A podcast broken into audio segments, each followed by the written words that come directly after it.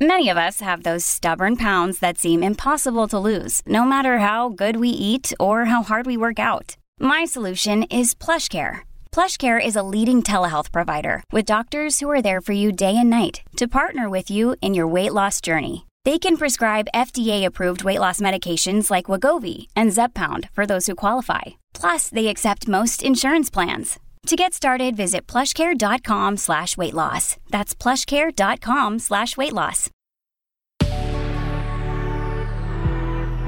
Good risings. I'm Jackie. And I'm Bryan. And this is Grateful Grains. Happy Monday and welcome back. This week, we're sharpening tools and we're kicking it off with sparking learning. Any journey of growth begins with an interest in learning. Whether we reach the precipice of change by hitting rock bottom or by overhearing a new idea from the mouth of a passing stranger, it requires that we have even the slightest spark of desire to know something we don't already know, or to become a version of ourselves we haven't yet met. At the very beginning of it all is simple curiosity. The problem is, the modern school system sucks the life out of learning. By the book curriculums propelled by testing regimens, online classes, recorded sessions, and apathetic teachers, but for those very special few, leave us aching to escape school as soon as we can. And it instills within us an aversion to continue learning once we escape as though that chapter of our lives is closed, to never be revisited. Right. As children, we ask why near constantly. By the time we're leaving high school, the last thing we want is to hear anyone attempt to teach us anything at all. That enthusiasm for learning is extinguished by cold, procedural education.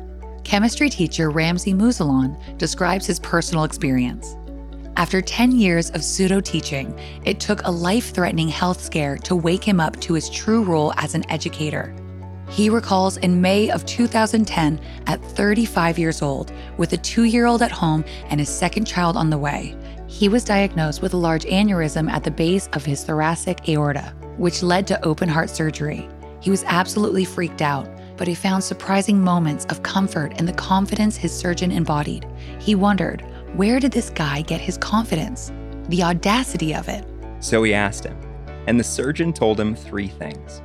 First, his curiosity drove him to ask hard questions about the procedure, about what worked and what didn't. Second, he embraced and didn't fear the messy process of trial and error.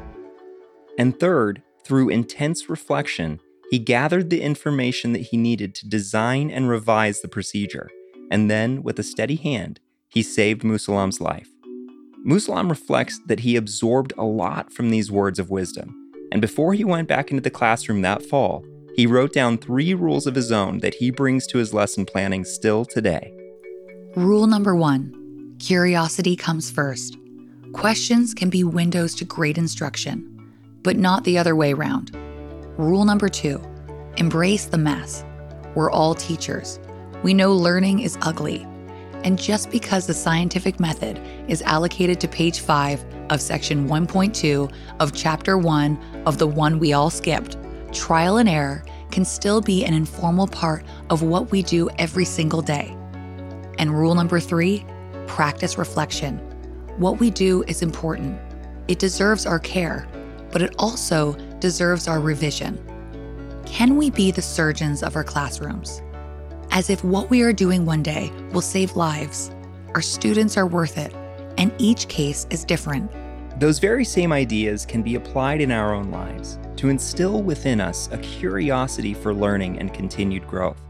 Like Musallam says, questions are the seeds of real learning, not some scripted curriculum that gave them tidbits of random information. And so it is in day to day life. Have we surrendered to the same old grind, the same old way of life? simply because it's what we know, or that it's what we've gotten comfortable with? Has our extinguished desire to learn prevented us from seeking out answers to the bigger questions in our own minds? And might Musallam's three rules of teaching, cultivating curiosity, embracing the mess, and reflecting and evolving, guide us toward becoming seekers of knowledge again?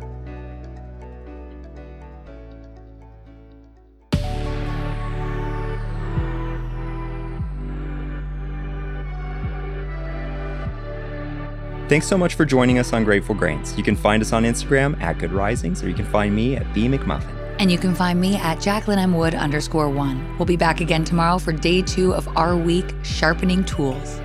Until then, remember, a better tomorrow starts with today.